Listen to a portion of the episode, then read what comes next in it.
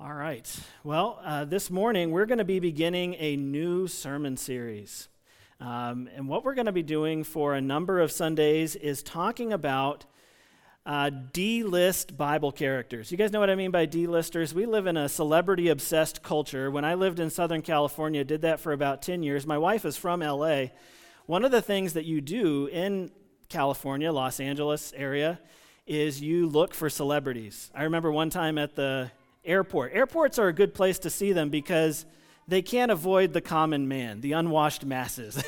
they have to go to the terminal as well. They don't have a separate terminal for celebrities, so they have to go through TSA just like anybody else. And I remember once I was at the airport at LAX, and in comes Richard Simmons, you know, sweating to the oldies guy.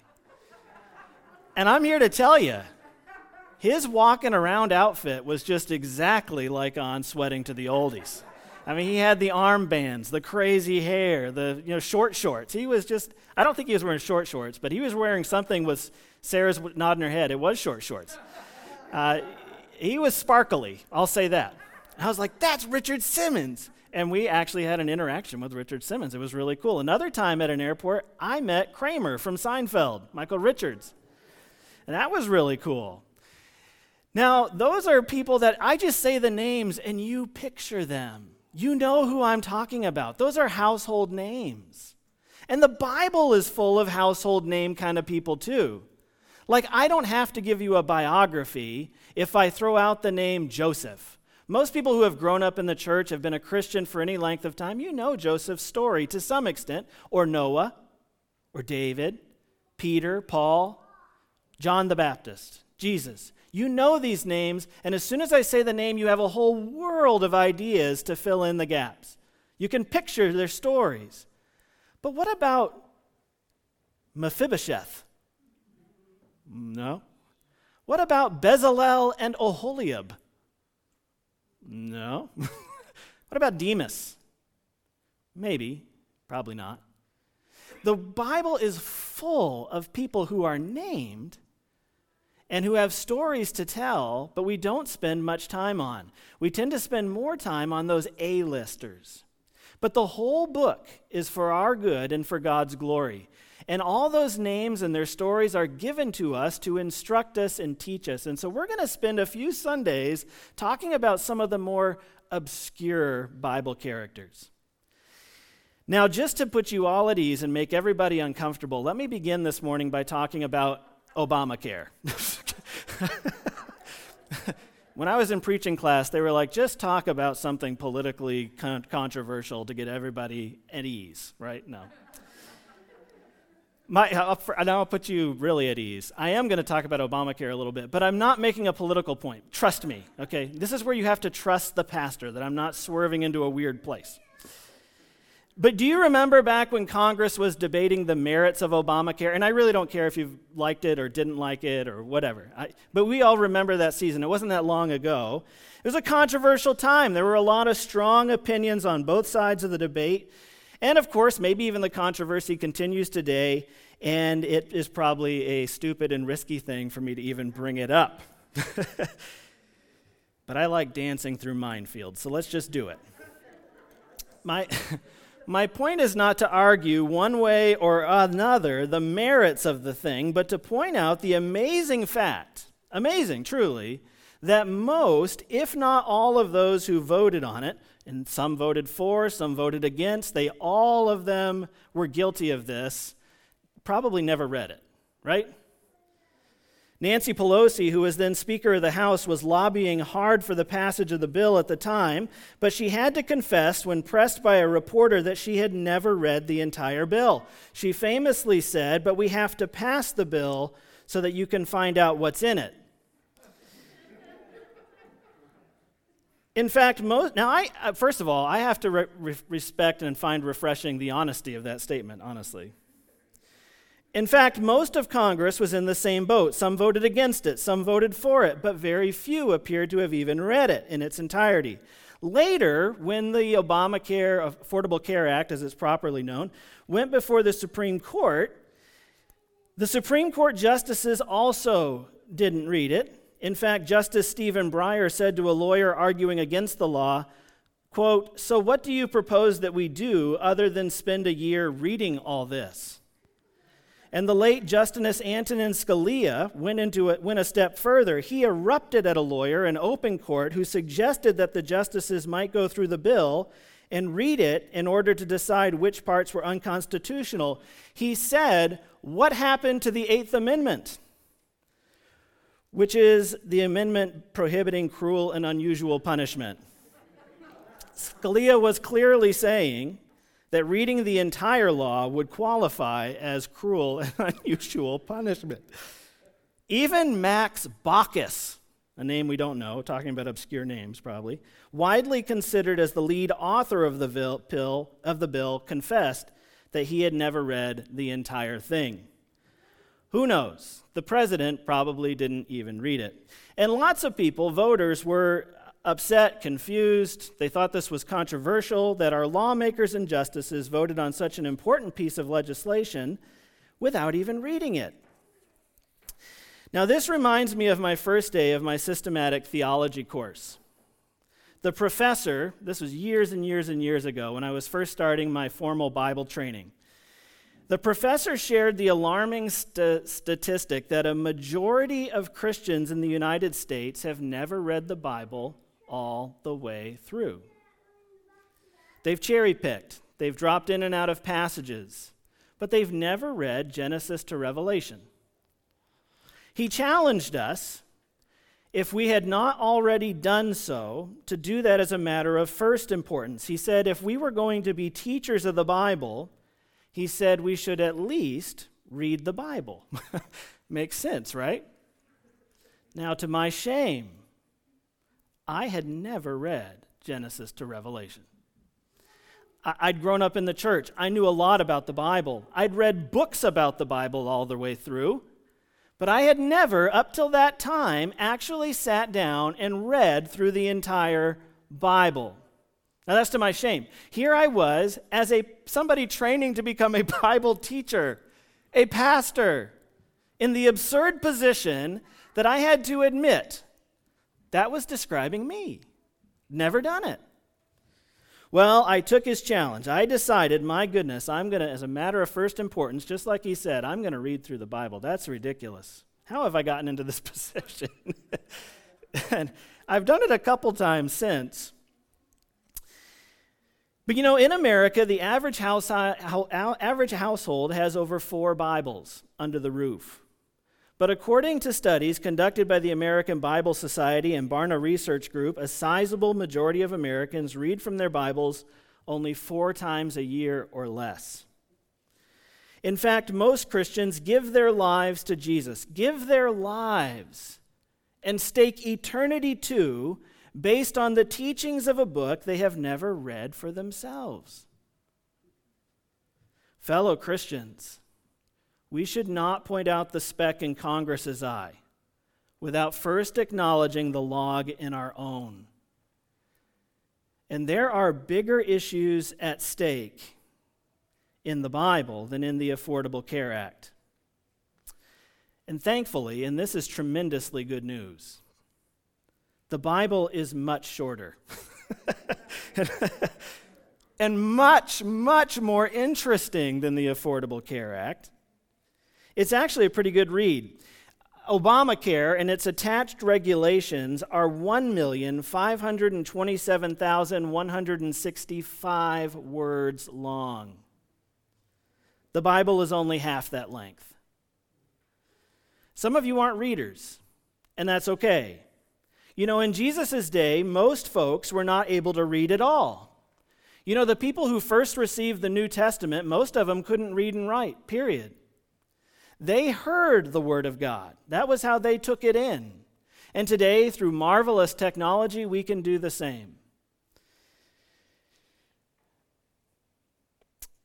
I always considered myself pretty knowledgeable when it came to the Bible, but when I took that professor's challenge and I set out to read through all 66 books of the Bible, I can remember being surprised at some of the stuff I found in there. I thought I had a pretty good handle on this thing. but I came away from the book many times kind of going, God, what in the world was that? What do I do with that? I had to wrestle There are stories in there that I guarantee you were never taught in junior church because it would be indecent to create a coloring sheet depicting it. There are whole chapters of the book that are hard to talk about in mixed company and that, frankly, pastors never do. Some of those stories really made an impression on me because of how they challenged me. They forced me out of the small, comfortable way of thinking that I had settled into. They were difficult. Guys, they were confusing. But like I always say, nobody who wrestles with God's word loses. Now, one of those stories that I happened upon as I read through the Bible was in Judges chapter 11. And it's the story of a man named Jephthah. You can turn with me in your Bibles to chapter 11 of the book of Judges. Uh, we're going to be spending most, most of our time this week on the second half of that chapter, uh, verses 29 through the end of the chapter. Um, but, but first, we have to back up and, just for the sake of context, talk a little bit about what comes before the controversial stuff at the end of the chapter. Uh, and really the context of the entire book. Uh, in Judges 21 25, if you've ever heard a sermon on Judges ever, you've probably heard this verse. It says, There was no king in Israel, and everyone did what was right in their own eyes. This is the summary of this period of time among God's people in Israel. There's no king, and everybody's just doing what's right in their own eyes. This is a Wild West kind of a time in Israel's history. And there's no sheriff. Everybody's a law unto themselves. This is a might makes right, rough kind of people, violent, immoral. It's scary. I think if we had gone there, we, we would want to get out of there as quickly as we can. This is a lawless time in the history of God's people. In verses 1 through 3, introduce us to Jephthah who would become one of Israel's judges. We're told that his mom had been a prostitute, but that his dad, Gilead, had raised him in his household. It says, though, that later, after he had other children, his other children drove Jephthah out because he was the son of another woman. Incidentally, that translated from the original language is a much more, packs more punch, son of another woman. This is a very mean sort of thing to say to a human being. They drove him away because of his association with his immoral beginnings, and they say this in a very hurtful way. It says then that he goes out into the wilderness to a place called Tob, and he becomes a leader of a band of worthless fellows. Now, if a human being describes other human beings as worthless, we kind of think less of that person, right, for describing in that way. But this is God's description of these men. He says they're worthless fellows. And the picture that's being painted for us of this crew living out in the wilderness of Tob that is gathered around Jephthah is just a band of near do wells. Kind of guys where if you saw them, you definitely cross to the other side of the street. Maybe you just turn and run. Uh, these are beyond ruffians beyond rough around the edges, these are worthless fellows, dangerous people. And they've kind of coalesced around Jephthah. Jephthah has become their leader, and I don't know what to make of a man who is a leader of worthless people, except that he's probably, to some extent, kind of like them. Verses 4 through 11 tell us that he is, well, verse 1 tells us the first thing we're told about Jephthah really is that he's a mighty warrior. That's his profession, and he's really good at it. Eh, eh, he has not excelled at much in life. He hasn't been dealt a good hand of cards, but I'll tell you what he's good at. He is good at killing people. He's really good at it. The mighty warrior. Now, his fo- the folks back home have a problem. The Ammonites are saber rattling and they're casting about for a leader. They don't know who can help them. They don't have a king, they don't have somebody who can kind of organize them and help them put up a defense against this existential threat, this menace of a neighboring kingdom. So they, they go, Well, what about Jephthah? He's amazing at killing people. Let's go call him and his band of worthless fellows out of Tob. Maybe he can help us. But there's just one problem. We all remember how Jephthah exited Israel to begin with. You son of another woman, get out of here. We don't want anything to do with you. So now they get in the awkward position of having to go back to Jephthah and go, just kidding. we thought you were great. So they recall him and they say, and he says to them, Did you not hate me and drive me out of my father's house? Why have you come to me now when you're in distress?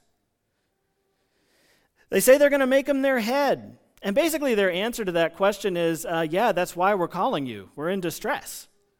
They don't really beat around the bush. They say that your, your assessment is correct, Jephthah. We did hate you, we did drive you out, and we're calling you now because we really need you.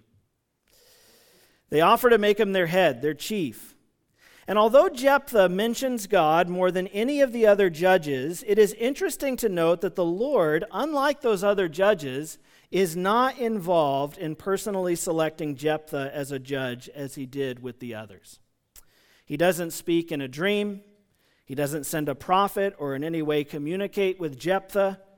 The Lord stands by silently as a desperate people select a qualified warrior as their leader in a time of war.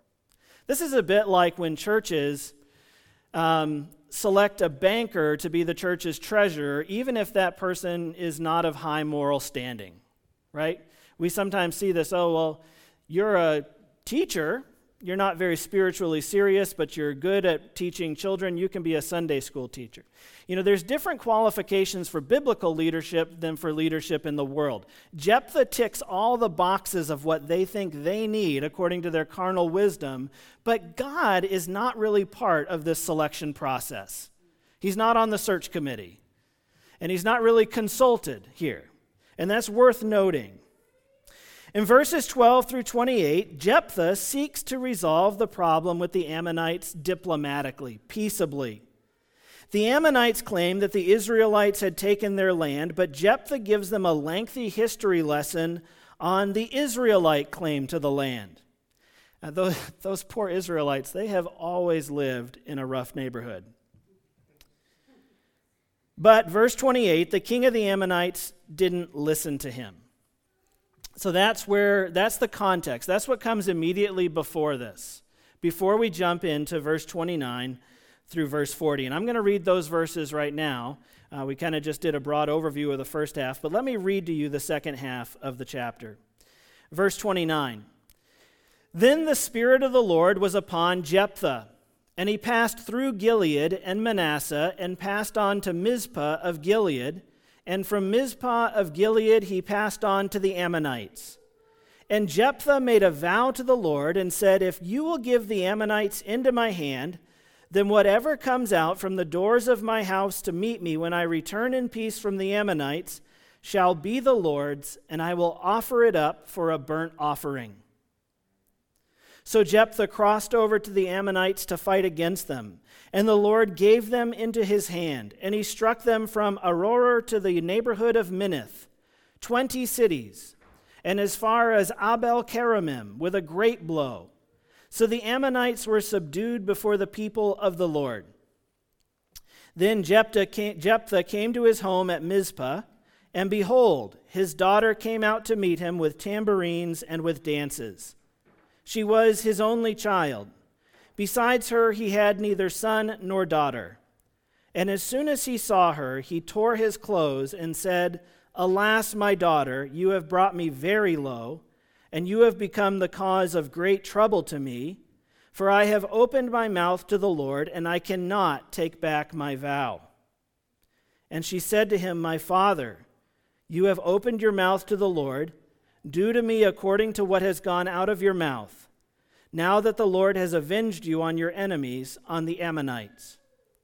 So she said to her father, Let this thing be done for me. Leave me alone two months, that I may go up and down on the mountains and weep for my virginity, I and my companions. So he said, Go. Then he sent her away for two months, and she departed, she and her companions, and wept for her virginity on the mountains. And at the end of two months, she returned to her father, who did with her according to his vow that he had made. She had never known a man, and it became a custom in Israel forty um, that the daughters of Israel went year by year to lament the daughter of Jephthah the Gileadite four days in the year. What do you do with that? Did we just read in God's book about a virgin being sacrificed in order to secure victory in battle? Hmm. It's my experience that this story, by and large, is better known to critics of the Bible than to Christians. Uh, this is not a well known story among Christians, but it is famous among atheists who are looking for any handy stick with which to beat the Bible. If you've ever dived into conversation with a committed atheist, or more than just a committed atheist, a, a biblical critic, uh, they are sure to bring up this story and a few others that are difficult. They see in it a confirmation of their worst suspicions that the Bible is an archaic relic from a more superstitious time, that the Bible is barbaric, it is backwards, it is even dangerous and immoral, and certainly not a reliable source of truth. After all, again, doesn't it depict this horrific human sacrifice? So let's set aside some time this morning for us to wrestle with this difficult text together and hopefully, as we explore it, God will make its meaning clear to us. I fall back in hope on the passages like 2 Timothy 3 16 through 17 that says, All scripture is breathed out by God and is profitable for teaching, for rebuke, reproof, for correction, for training in righteousness, that the man of God may be competent, equipped for every good work. God has preserved this story in His Word for His glory and for our good. Let me pray and ask God to guide us into it and help us understand what we're looking at here. Dear Heavenly Father, you are good. You only do what's right. And Father, we confess that maybe as we dive into this story, there is an element of confusion. This confounds our expectations. We remember when Abraham and Isaac when Abraham went to offer Isaac up, that you stayed his hand, you stopped him. We know in your word, God, that you say you hate child sacrifice.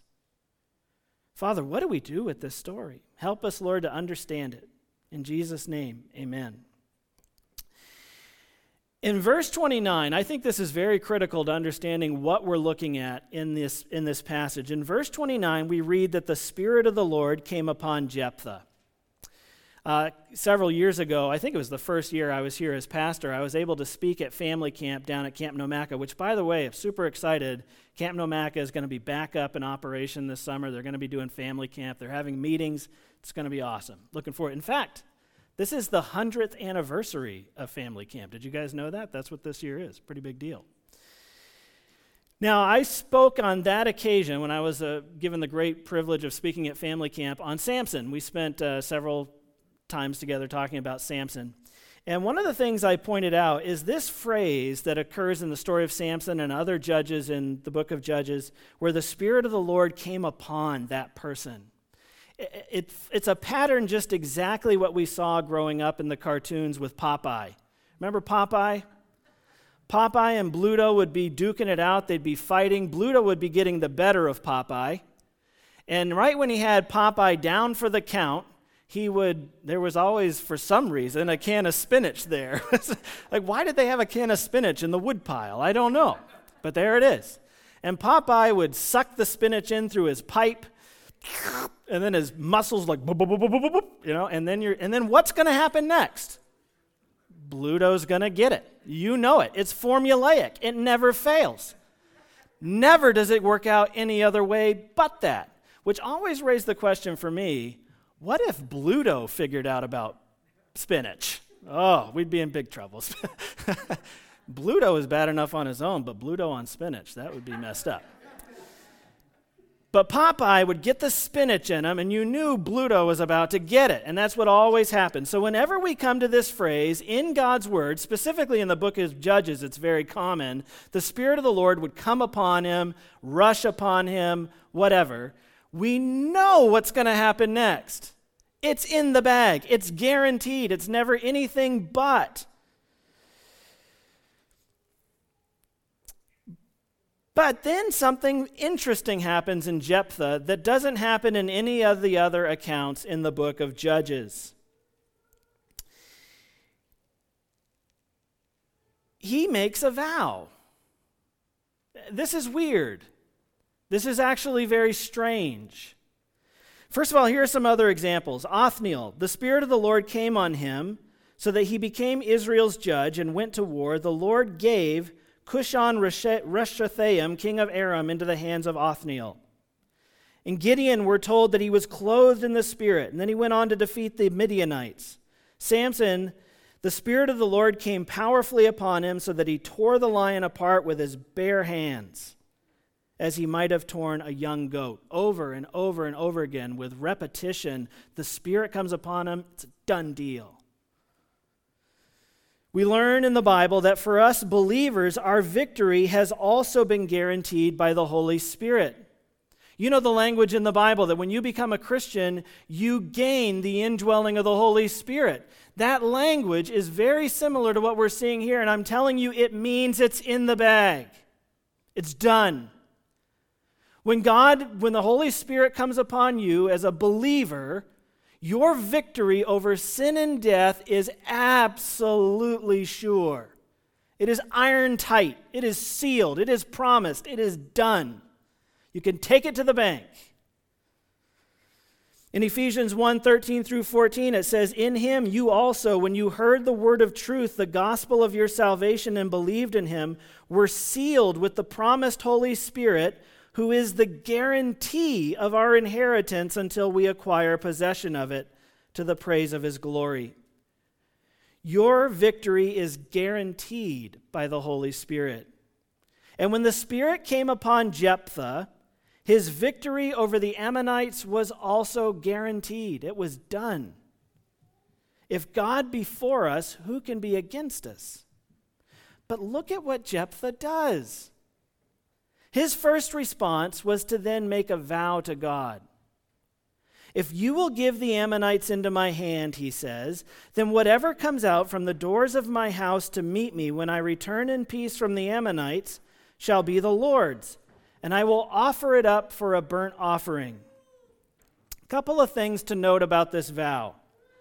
The first thing is that it was entirely unnecessary. The Spirit of the Lord had come upon him. The victory's a done deal. Now, all that Jephthah needs to do is to proceed trusting in God. But apparently, he felt like he needed to bring something extra. He needed to do something really big to impress God that he really, really wanted it this time. Something that would really seal the deal. And this reminds me of Christians today who don't trust God 100% for their salvation. They've been sealed by the Spirit, but they still feel like they have to do stuff for God to guarantee their salvation through works. God said in His Word, Yeah, yeah, yeah, yeah, yeah, I know, but man, I just really want to make sure. I really want to bring God something big. A second thing to note is that some Bible scholars argue that Jephthah did not intend a human sacrifice. But it seems obvious to me that he did intend a human sacrifice, or at least at a minimum, he knew that a human sacrifice was one possibility when he made this vow. It is entirely possible that animals, even farm animals, may have lived with them in the house. But if he had intended an animal sacrifice, they would have just waited for the first animal to come out. No, I think he really wanted to impress God, so he promised the biggest, most precious sacrifice he could imagine human life. And this reveals that Jephthah was ambitious. and that his view of God was a being who could be manipulated, bargained with.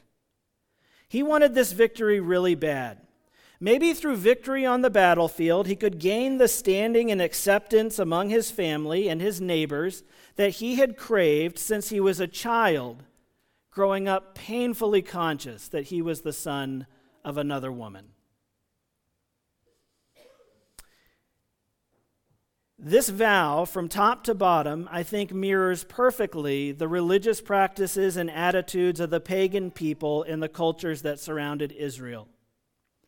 These pagan peoples did not worship because they desired to serve God, but rather because it was their way of getting the gods to serve them.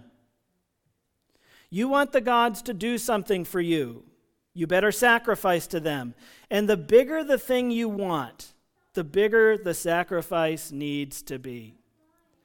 So, Jephthah, on the eve of this battle, really wanting to seal the deal, I mean, he wants it desperately bad. He comes to God and he says, I will consecrate to you, I will burn as an offering the first thing that comes out of my house. Fully aware, I think, it could have been human or animal. Now, it's well documented that these nations surrounding Israel routinely practice that kind of sacrifice. In Leviticus 21 through 5, we read about how the Moabites would sacrifice even their children to the god Molech, and how God hated this practice. In Deuteronomy 12:31 we read you must not worship the Lord your God in their way because in worshiping their gods they do all kinds of detestable things the Lord hates they even burn their sons and daughters in the fire as sacrifices to their gods. Clear statement from God. Don't do that. And in a very revealing passage in Deuteronomy 18, God says, When you come into the land that the Lord your God is giving you, you shall not learn to follow the abominable practices of those nations. There shall not be found among you anyone who burns his son or his daughter as an offering Anyone who practices divination or tells fortunes or interprets omens or a sorcerer or a charmer or a medium or a necromancer or one who inquires of the dead, for whoever does these things is an abomination to the Lord. And because of these abominations, the Lord your God is driving them out before you.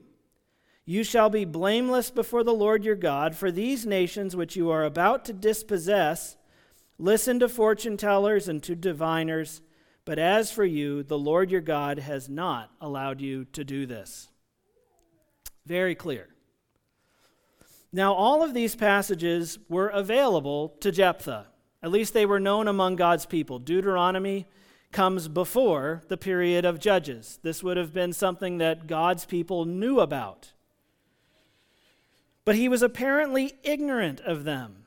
Very strongly worded commands of the Lord Jephthah just seemingly ignores. Verse 9 of Deuteronomy 18 says, You shall not learn to follow the abominable practices of these nations. But here we find Jephthah doing just like the surrounding people did in worship to their pagan gods. When we look at Jephthah's vow, we see that although he has a true faith in the God of Israel, he has been shaped more by the culture in which he lives than by the Word of God. He seems woefully ignorant of some aspects of God's character and what he has commanded in his word. We might call this theological ignorance, and it is very destructive. He's worshiping the right God in the wrong way. That's what's happening here. That's what I think we're looking at and reading. Jephthah is a cautionary tale about the price to be paid when God's people do not possess a knowledge of what God has said in His Word. I go back to my systematic theology professor, which, by the way, is not something just for pastors. It's especially scandalous if I, as a pastor, have never read the book that I teach. That's not good. and so I did. I fixed that. I've read it a couple times. But pastors are not in a separate category from Christians generally, not really. All Christians are called to be people of the book. All Christians need to be familiar with God's word. We live in an age not of gurus in the church. I'm not paid to be a super professional Christian. I am just like you. I belong to the priesthood of all believers. We all have different gifts, different roles to play in the body, but we are all just parts of the body. But one thing is for sure, we all need to be Bible shaped. And in order for that to happen, we have to be committed to the book that we say we follow. And the only way to do that is to read that book.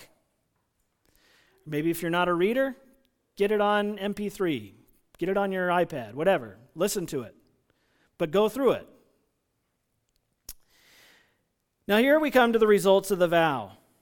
At the end of two months, she returned to her father, who did with her according to his vow that he had made. Boy, what a tragic, tragic sentence. I can't, I can't even get my uh, heart or my mind around this actually playing out. It's shocking, hard to read. Some say she was consecrated to the Lord as a lifelong virgin. I think the text is clear, though, that she gave herself willingly, albeit misguidedly, as a sacrifice for the nation and for her father's career. And how many parents, how many pastors sacrifice their children on the altar of their careers? I, don't think Jephthah is that strange when we see people doing a slow motion sacrifice of their children in so many different ways. The cobbler's children go barefoot. Gilead neglected Jephthah. He certainly didn't have a good example of a dad. His dad allowed him to be driven out, sacrificed for his own pleasure, the peace of his own home. And here Jephthah is repeating the same cycle, essentially. Gilead did not take a hand in training up Jephthah in God's word. He was failed in his upbringing to be raised in an awareness of who God was and what his word contained. Now, Christians are supposed to be different from the culture. We're called to be holy as God is holy, which means that although we live in the world and engage with the world, we remain separate and distinct from it a people within a people. But it is always disastrous when worldly ways and attitudes permeate the church and corrupt our worship. Jephthah is again a cautionary tale about the dangers of being ignorant of what God has said in His Word. This led Jephthah to worship the right God, but in a horribly wrong way. And we see this playing out in our own times, for example, in the the rise of the prosperity gospel, uh, which I think is just an abomination on the church. It's a horrible misrepresentation of the God of the Bible. But it's something that a lot has a lot of adherents. People buy into it. Why? I put it out there that I, it's Jephthah all over again. They're calling on the name of Jesus, they're worshiping the right God, but they're doing it in the wrong way, with a wrong understanding of who the God is. And this is a direct result of people not being familiar with the God of the Bible. The truths that have been entrusted to us as Christians are the most precious and needed truths on the planet. And if we simply content ourselves with a simple faith that is not coupled with maturity in God's Word, we will find ourselves, like Jephthah, being shaped more by the culture than by God's Word. As Christians, we're called to be students of the book. In Hebrews 5, it says this For though by this time you ought to be teachers, you need someone to teach you again the basic principles of the oracles of God. You need milk, not solid food. For everyone who lives on milk is unskilled in the word of righteousness, since he is a child. But solid food is for the mature for those who have their powers of discernment trained by constant practice to distinguish good from evil. Now, in our own country, American culture and also the American church is experiencing today an astonishing level of theological ignorance. Not only have we as a people strayed completely from a biblical worldview in the United States, the dominant worldview in the United States today is humanism. But the church is also becoming permeated with some really bad ideas. I'm really convinced of this, and I think we see it all around us. Mainstream denominations embracing sin, uh, seemingly confused about what's good and what's bad, what's right, what's wrong, even if there is such a category as sin. Theology matters. And what we are seeing is that even Christians today are being more shaped by the culture than by the Word of God. And the challenge is this what about us? What about Josh Tate? Am I giving God's Word access to my heart and mind? Have I read this book? Am I familiar with the God of this book? The only place to meet him is in his word. And so the challenge for us is to be people of the book, read this Bible, come to meet him there.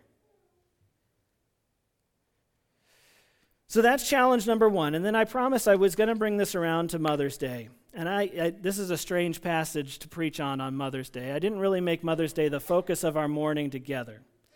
But there is something in here, I think, for us as parents, and specifically for mothers today. The mother in this story only gets very, very little press, and everything in there is negative. She's a prostitute. She's that other woman, which is a very cleaned up version of what they actually said. Uh, something I want to point out to you is this, though. Uh, in Proverbs 1, I think this is a passage that's very familiar and very commonly preached on Mother's Day. Solomon writes this The fear of the Lord is the beginning of knowledge. Fools despise wisdom and instruction. Hear, my son, your father's instruction, and do not forsake your mother's teaching. Indeed, they are a graceful wreath to your head and ornaments about your neck. Two things I want to see in here that I think have direct application to what we just saw in the story of Jephthah. Solomon, when he's describing the home, the family, he describes it as a school. Uh, he says, Do not forsake your mother's teaching or your father's instruction. So, moms, dads, I'm going to tell you something right now. You're teachers, your home is a school. There are little ones being raised and they have more transient influences in their life, but the broader current of influence in their life is you.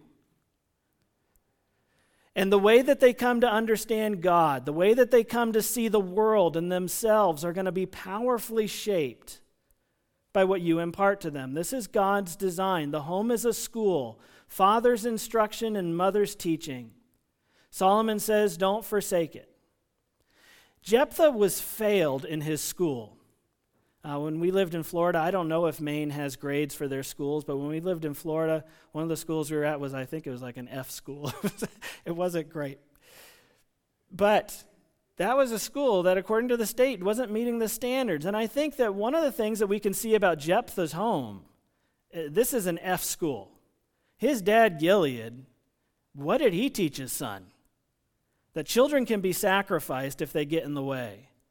If children can be laid on the altar, driven out in the pursuit of something that you deem to be higher and greater. Jephthah internalized that and repeated it. His mother was a woman. All we're told about her was something about her vocation, her way of living. Not a good lesson there either. But here's the other thing we learn from Solomon. When he says, Don't forsake your mother's teaching or your father's instruction, who were his mom and dad? Well, dad, his dad was David, of course. But who was Solomon's mom? Bathsheba. David and Bathsheba had Solomon. the plot thickens, doesn't it? Now, some of you might be thinking right now that I'm not like a great mom or I'm not a great dad. I have blown it so many times. And my kids know it. They've had a front row seat to so many of my failings. You know, for example, when Paul writes Timothy, he says, I'm mindful of the sincere faith within you, which first dwelt in your grandmother Lois and your mother Eunice, and I am sure it's in you as well. And then later on in chapter 3, he praises those two women for the powerful way that they in their righteousness have shaped Timothy. And we read that and we go, but I'm not a Eunice. I'm not at all like that. I've blown it more often than I've been a good example. And I want you to hear this loud and clear, very loud and clear. Some of you are all thinking right now, I'm not like Timothy's mother or grandmother. Maybe you feel like you've blown it in some pretty significant ways. You've modeled some really bad things to your children and you're painfully aware of it. You know your kids know about it. Take heart and consider who Solomon's parents were David and Bathsheba. Uh, a more scandalous story in Scripture can hardly be found. When you've blown it, own it. And in this, honestly, you will point your children to something far better than an illusion of your moral perfection. Because in owning your sins, in confessing them to your children, you will point them to Christ and not exalt your own goodness. We need to point our kids to the one who is good. We need to point them to the perfect righteousness of Christ. I have never met a mother who felt they had done their work as a mom perfectly. I mean, the only mom I know who did a perfect job was mine. right?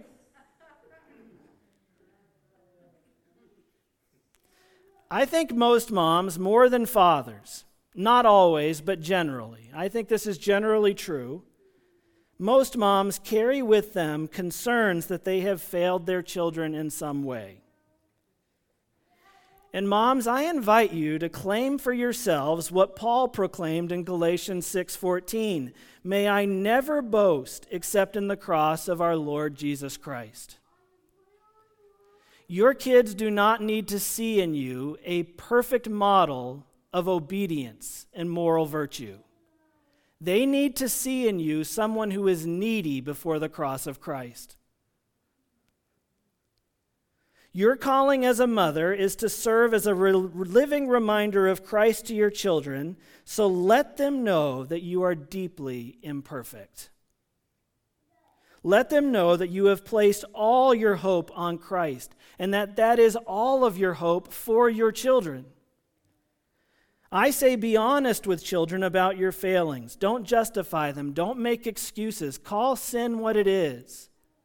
And let them know that your hope, your treasure, is Jesus, not in maintaining the illusion that you've got it all together. I think this is something parents, Christian parents, really need to hear because your house is a school. And what are you teaching them by trying to maintain appearances if that is not, in fact, the reality of things? It's not lost on them. Children are very intuitive.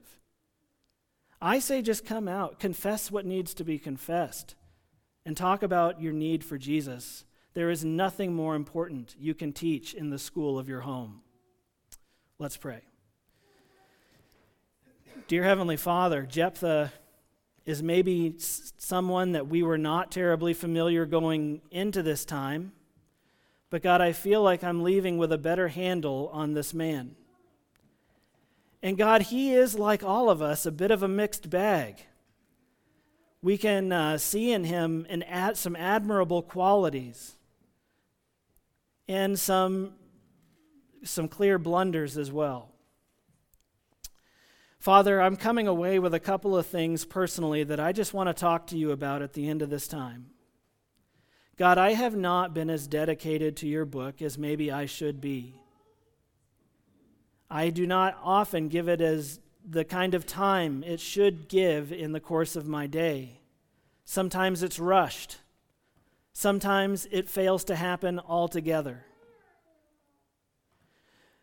And Father, I see in the story of Jephthah that the current of the culture is always pulling my heart away from you. And unless I swim, I fight, I strive, I get into the Bible, I'm going to be swept away in it, into horrible error. And so, Father, I pray for me and for my friends here in this room that you would, by the Holy Spirit, Help us to recommit to being people of the book, spending time daily in your word. Father, maybe there's someone here who's been a Christian for a long time, who has given their life to Jesus and staked eternity on the book that they have never read all the way through. Father, I pray, Lord, that they would fix that right now as a matter of first importance. And Father, there's moms here today too, and dads. But on this Mother's Day, I'm especially mindful of moms who feel a tremendous burden to have it all together in front of their kids, to maintain an image of responsibility and moral virtue, and their heart recoils at the thought of confessing sin to their children. Father, I pray, Lord, that you would make them aware this morning in a strong way by your Holy Spirit that their home is a school. And that as a matter of first importance, the first thing that needs to be taught in that school is about our need and dependence on the perfect righteousness of Christ. That they're raising people with a sin nature who need to be taught a pattern of confession and repentance